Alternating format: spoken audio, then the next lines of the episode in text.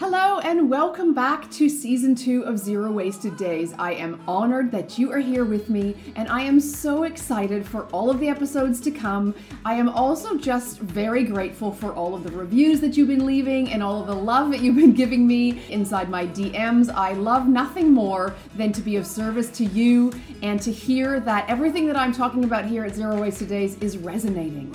You know, I really want to inspire you to push the boundaries of what's expected in your life and business, to challenge norms and your growth edges, and to go after the most audacious dreams because I've seen for myself that anything is truly possible when you have a vision and are ready to go after it. Are you ready to dive in? Let's go.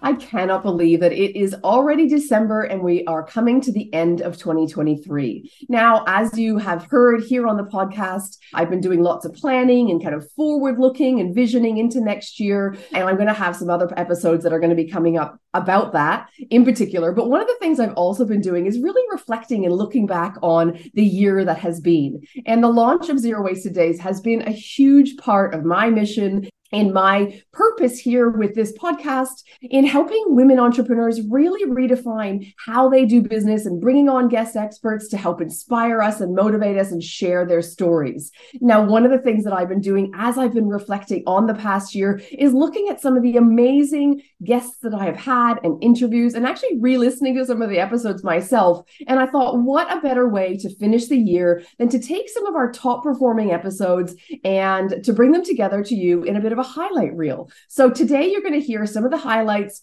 of my conversation with both Amber Lilyestrom and Kate Northrup. I hope that you really love it. I hope that you share. I hope that you leave your reviews. And if you do, of course, be sure to tag me and let me know that you've listened. I hope you enjoyed this episode.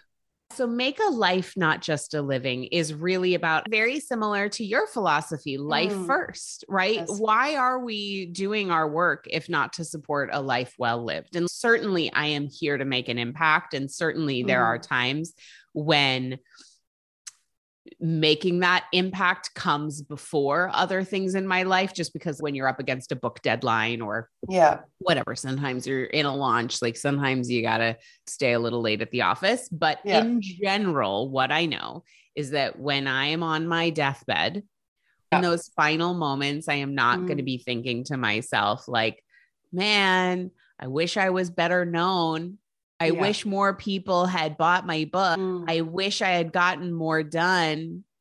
For sure, I'm not going to think those things. And we know that there's been some beautiful work, such as Bronnie Ware's book, The Five Biggest Regrets of the Dying, or yes. that's not exactly the title, yeah. but she talked about, though, the five biggest regrets are yes, I wish I had let myself be happier. Mm-hmm. I wish I had spent more time with the people I love. Yeah. I wish I hadn't worked so much. I wish that I had, what was the other one?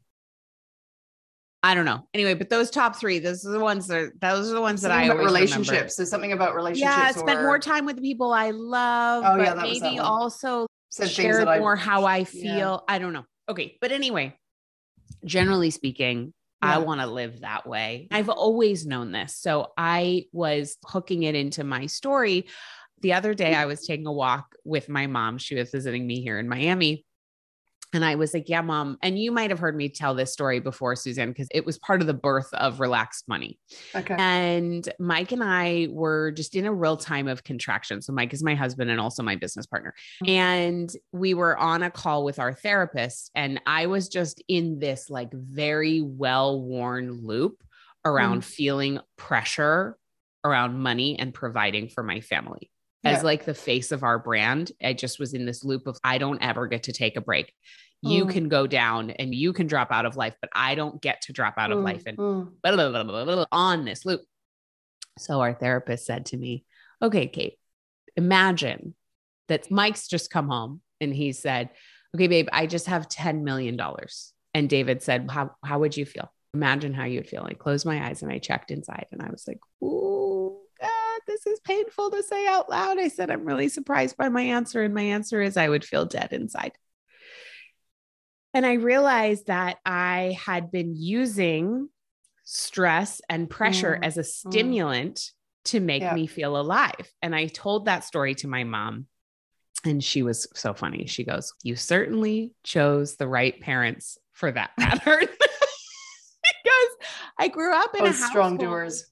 Yeah, with parents who are both physicians, incredibly mm. high achievers, checked all the boxes that you're supposed mm. to check in terms mm. of the grades, the Ivy League schools, the New yeah. England education, the private practice in medicine. Then my mom went on to write all these New York Times bestsellers. And so the environment I was raised in, though my parents were at my ballet recitals and my soccer oh. games and like whatever, there was a general temperature or a general environment of constant stress and pressure that was tied to career mm. achievement mm. and therefore somehow also tied to money.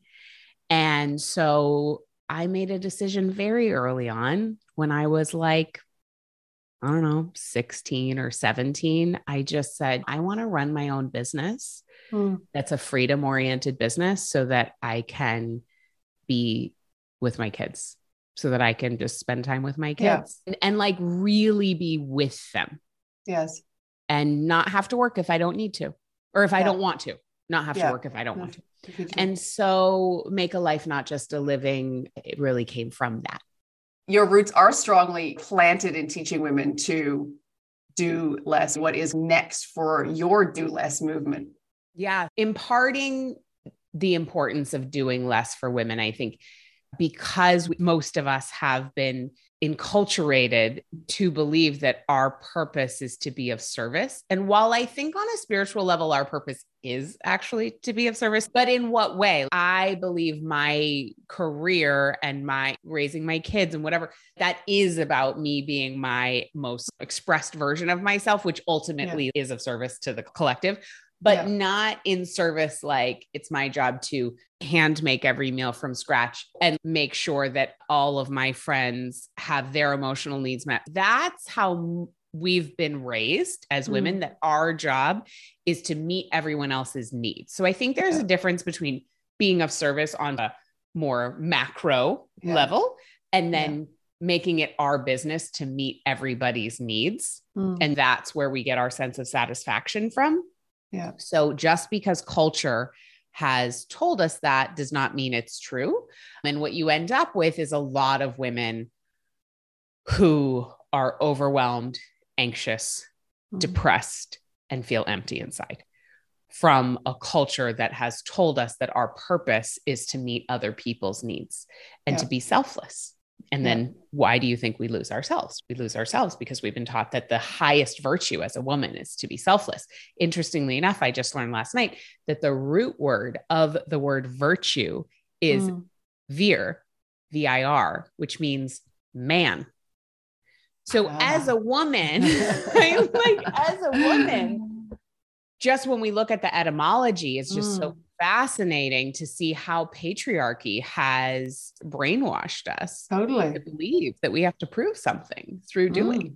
And mm. then we had, of course, multiple feminist movements, but the one that happened in the 80s sent like our moms to work, yep. possibly, certainly my mom. Yep. And at the time, what was required, because it was still very much seen that women were taking the place of a man in that job. Mm. They had to not only be really good at their job, but also do it better than mm. a man could do and also be a better man than they could. And mm. so we've ended up at, with a situation where there's a whole movement around reallocation of the householding responsibilities because of the profound invisible labor that women have been doing because it's been assumed mm. that that's the role. And so the whole like do less has like vast political implications as well as personal and health implications and mm. all the things, right? And so it's important for women to do less so that we can have more energy and time for the things that really matter we are so conditioned before we get into entrepreneurship that achievement and that success and that feeling good with all of those ticks of boxes but even when you're in a career you get the pats on the back every six months promotions and pay rises and then you end up in this world of entrepreneurship and it's lonely and there's no one telling you at the water cooler that you're doing a good job. And then you're going to learn the marketing and the selling and the promoting and everything. No wonder women feel oh, and not just women, I'm sure men as well, but women in our world are overwhelmed. Yeah. This work is so essential. yeah. And when you are able to regulate yourself and essentially signal mm. to your body that you're safe, you have all your full capacity to make great decisions and you largely won't feel so overwhelmed anymore. Yeah. Overwhelm is a sign of dysregulation and possibly having too much to do. But certainly the combo. But if you are regulated, it's so much easier to look yes. at your list and be like, oh, this is important. This is not. There's always the question of why some women and entrepreneurs achieve fast success online and others struggle for years at gaining momentum. Why do you think that is? What an interesting question. I think that like different people's trajectories is one of life's great mysteries. This is odd, but within the last three weeks, I have heard the personal stories of two people I know pretty well tell me about circumstances in the last several years where they just like overnight received a million dollars. And so their trajectory of financial success was just mm. really like vertical. yeah. And so I think to myself, oh, is it because they're good manifestors? Is it because I don't know? I think a lot about when you ask me this question, I think about human design and I think mm. about astrology and I think about soul lessons. And I believe that all of us has our own curriculum. And when we're looking at success online, we are taking one measure of this tiny aspect of being a human. For anyone listening, I just want to remind us we live in this like very bizarre mm. little bubble of humanity. Small. It's small, even though I understand it can feel like really major Everything. and really important. Yeah. And I also understand that for some of us, this is how we feed our children. So, yes, I also get I'm one of those people. However, there's so many things I want to say. One of them is so I'm one of the OGs. I started my online business in 2010 before people even really talked about their businesses on social media. Like it was mm. before Instagram existed. So I have been around long enough to know that this is all pretend, or it can be.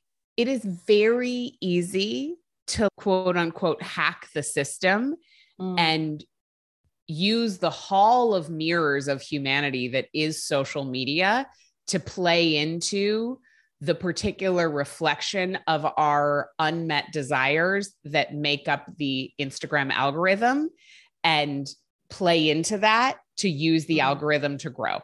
Mm. And that's true of some people. I also know some people who just happen to have a post get reposted by like Kim Kardashian and then all of a sudden they just skyrocketed, which is great. Yeah. yeah. Why does that happen? I think it has to do with their own unique soul path. Yeah. And, and, that's all. I think we all have our stuff, right? And I think mm. for some people, it just like aligns with whatever area has to do with fast, happening, easier online growth and for some of us that's not actually our area of gifts but our area mm-hmm. of gifts mm. is something totally different that might just be more invisible what wisdom you can share and you can give us now that you can look back on that 10 years? Yeah, what a cool question. I think that the me that I get to be today is a result of this sort of insatiable hunger to liberate myself from suffering Mm. and from the patterns and the paradigms that I was subscribed to through just, you know, being a human and raised by fellow humans and in society and just all these sort of tracks that we get ourselves into. And then I've always been this person who's just very curious and asks a lot of questions. It's actually like my primary method of coaching is just asking a lot of questions and reflecting to my clients because the reality is I don't I don't know what's best for them. I couldn't even pretend to know that. How do I know? But what I do know is that I have curiosity around why things are a certain way and can help my clients really see with a broader perspective what might be possible if they consider new perspectives. And so I think if I reflect on the last almost 10 years here and just birthing this business into being, but most of all, just this version of myself who's a mother to two babies and wife to my best friend, Ben, and living a life that is just it's really abundant and really fulfilling and I I think the other piece is I just get to be really present every day. Mm. All of those things were the deep cravings that I had for myself back then and I wasn't living that. I was working at warp speed pace and mm. I was reflecting on it this morning actually in prep for our interview. I was thinking about how my kids were chasing each other on the floor this morning and I was just there in my pajamas drinking tea and I just thought to myself I would be dressed i would have my my work clothes on. My kids would probably have to go to some sort of care situation. Mm. we would just be doing life so differently. And i just had this moment of like grace and gratitude for it but also just the confirmation of but we're not because i made the choices that i made to design life like this because this is an integrity and alignment with how i actually want to live my life another quote, which you're very well known for, is if the dream is in you, it's for you. And I know personally, this quote has been a real guiding light for me and I'm sure many others. And I'd love to know how you've seen examples of this in your life, in your business, in different clients. And how do we know that the dream we have in us is worth pursuing? I think the most honest version of this story that I can share is in 2021, we went through IVF. And so we struggled with secondary infertility and we tried. And eventually it was like, okay, we've really got to go this route. And so we did IVF and the first cycle didn't take. And so we were not pregnant. And then we went right into another cycle and we ended up getting pregnant from the two mm. embryos that were transferred. And so there was a positive pregnancy test. And I remember just being like in total disbelief. I was like sitting in my kitchen with my brand new book, Paddle Home, that had just arrived from the publisher with preg- two pregnancy tests that were positive on top of it. And I have that picture. And I just remember Suzanne just being like, this is insane. Like it's almost too much for me to wow like process mm. these are two of my biggest dreams in my life obviously the baby part was my first but also very close second was to write that book so here I am, and I'm just like, it's glorious day. It was April of 2021. So I'm just two years later going through similar sensations of the date. It's like April 8th, 2021. Mm. And then fast forward, I think a week or so, we were like going through all the blood work, and my blood levels weren't rising to the levels that they were supposed to. So I ended up had to go, had an ultrasound, and unfortunately, there was no gestational sac. And it was really heartbreaking. The whole thing was super heartbreaking because my body thought I was pregnant but I wasn't with a viable pregnancy at least. And yeah, I, I ended up losing. I had a miscarriage. And I just knew at the end of it that I just couldn't go through that again. I just couldn't. I, it had been such a long road with my body. I also had a near death experience when my daughter was mm-hmm. born. So it was just like a lot of things as it relates to this body of mine. And I just knew this wasn't the way. And I was shattered, just like absolutely heartbroken. And I actually walked with the question is the the dream is in me is it actually for me? I, I really sat with the crushing blow of thinking that might not be true. And i was in such grief for a while but very just like in the whisper and the quiet of our heartbreak we serendipitously connected with an adoption consultancy and we signed up with them but we just were not really able to proceed with anything at that moment. It was like, this is just all way too much right now. And I think the other thing that was really tricky too is I was being met with, I was 39 right at that time, being met with the idea that my fertility was complete. Mm. And so that was like a whole nother huge pill to swallow that I hadn't anticipated even being a thing I'd have to think about. Yeah. And it was a big deal. And so there's just this combo pack of all these things. And we just healed and we're went slow with it. And I explored that question. And I, I felt like I was like limping through. I remember a client saying to me, like, how did you do that? Like, how were you there for us? And how did you continue to show up? And I said, because it was a place for me to go and put my energy and love yeah. that didn't concern me. Like it, I didn't have to think about what I was grappling with. I just got to love on you and help you. And it was very nourishing for me. It was like a mm. real gift to get to just serve and be in my work. Mm. And so it was great. And I think of any tragedies or traumas, and when I went through a divorce in my late 20s and all this, like my work was always the place where I found like refuge. It was like a place for me to just be useful and not fixate on what my heart was doing and mm. just love other people. And so at the end of 2021, we were officially home study approved in our adoption process. And we had been just learning a lot over all those months and studying and understanding everything about adoption and all the things, all the dimensions and dynamics that go into it. And fast forward to March of 2022. And I was on retreat in Florida leading my Elevate Mastermind. And I had just made this decision. We did this exercise where I asked the group to go back to the moment before a story that was like a limiting story, a, a, label and identity became part of who how they knew themselves, like before that existed. And so I went back to this moment of the version of me before the story of infertility was my story. Mm. And it was such a powerful exercise because I had never thought about that before. And I brought us to this, we had this bonfire, this beautiful kind of ceremony thing. And I just said, let's write that down and let's burn it. And so I burned the story of infertility and I just refused to keep that as my identity because it wasn't who I was. And ultimately I did I have a biological daughter. We did have fertility treatments. I was 31 when we conceived Donnie, but I was like living in this saying I was infertile. I was like, oh, of course, if you just this is what you're this is what you've chosen. This is your identity. And who knows if I'd ever be able to have a baby, but it wasn't supposed to go that way. So I burned the story and I asked for signs and I just lived in the present and I made the decision to cross over this threshold and just believe in our baby without conditions, without attachment, without knowing what was going to happen. But I just said to Ben, we just have to believe in our baby. And of course, we had opened the portal, deciding to go forth with adoption, but we weren't trying to control how that was going to happen. And we just started saying yes to every case that would come through.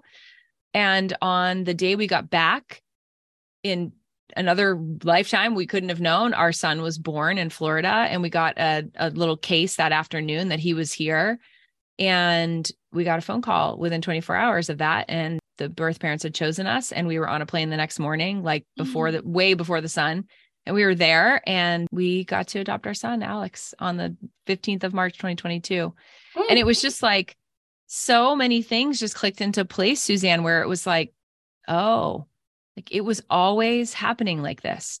It was always unfolding. I just couldn't see it. We couldn't see it. And so it's that the Steve Jobs quote of you can't connect the dots looking forward, you can only do it looking mm-hmm. back. And everything made sense. And I really believe it to your point with looking at the clients that I serve and what the process of living into their dreams does for them. Yes. Like how it creates who they become and how it teaches them. It's just, I have not seen a time where a dream wasn't of service even if it didn't come to full fruition the way they thought it would, that it didn't serve some really important purpose on the path to help them evolve into who they were meant to be. What's shown you that life first is such an important thing, and how do you practice that?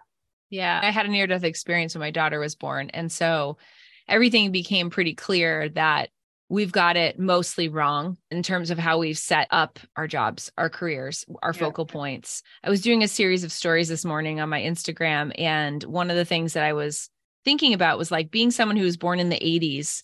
I really feel like there was always this idea that we needed to like deprivation was something that was valiant so I remember my mom and her Jane Fonda workouts. And I remember like all the things that they had like for bodies in the 80s, like you'd be smaller and skinnier and wear these like weird suits that you can sweat in and all this stuff. So it was like such a focus on make yourself like smaller mm. and deprive yourself and don't enjoy anything. Like real, like true pleasure was a shameful thing. And this morning I was eating a strawberry with whipped cream on it.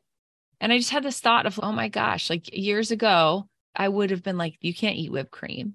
Mm. What? I'm like, this is so good. It's like fresh whipped cream on a strawberry. I'm like, you better believe I'm going to freaking eat this thing. And how I just don't even think of those things anymore. But I really lived like that. And I think about like my place of work. It was like pay your dues and like basically just suffer, mm. just be in pain all the time, work yourself to exhaustion point, And then you win because you're like so tough. And I would say, Suzanne, that you and I and everybody listening to this, like we've already got the tough trophies. Mm. Yep, we're pretty darn tough. I don't need to prove that anymore. I am complete in proving that. But it doesn't mean that it's not still wired in you to think that you still have to operate like that. Mm. And so that's this very weird sort of meta flip kind of thing where you just have to look at oh yeah, that's what gets rewarded and that's what gets celebrated. And I just call BS on it. We can redefine how we do business. It's up to you how you do your business. It's up to you how you schedule your days, create your business model, all that stuff. I feel very in tune with everything you talk about and always have, but we can have very different, you know, dreams. I, I think we should. I think Ooh. it's like that's what makes the world really cool is that we don't all have the same favorite singer or the same favorite play or color. Yeah. It's just yeah. that stuff just makes me so excited. People think, oh, they're doing all this comparison stuff. And I'm like, you can't like we're just we're all so no. unique and that's actually the magical part of being you in the yes. world and in this lifetime yeah oh I love it. I love it. And I think that's just a perfect note to finish on. But I so appreciate you being here. So thank you. Thank you. Thank you for joining me for this week's episode of the Zero Wasted Days podcast. I truly hope you found it to be valuable and inspirational as you work to create a life by your own design. I would love you to rate and review this episode to let everyone else know about it and help me share this important message with the world. All you need to do is screen grab your review, share it on socials, and tag me in to win a $100 Airbnb voucher that I'll be giving away every single month.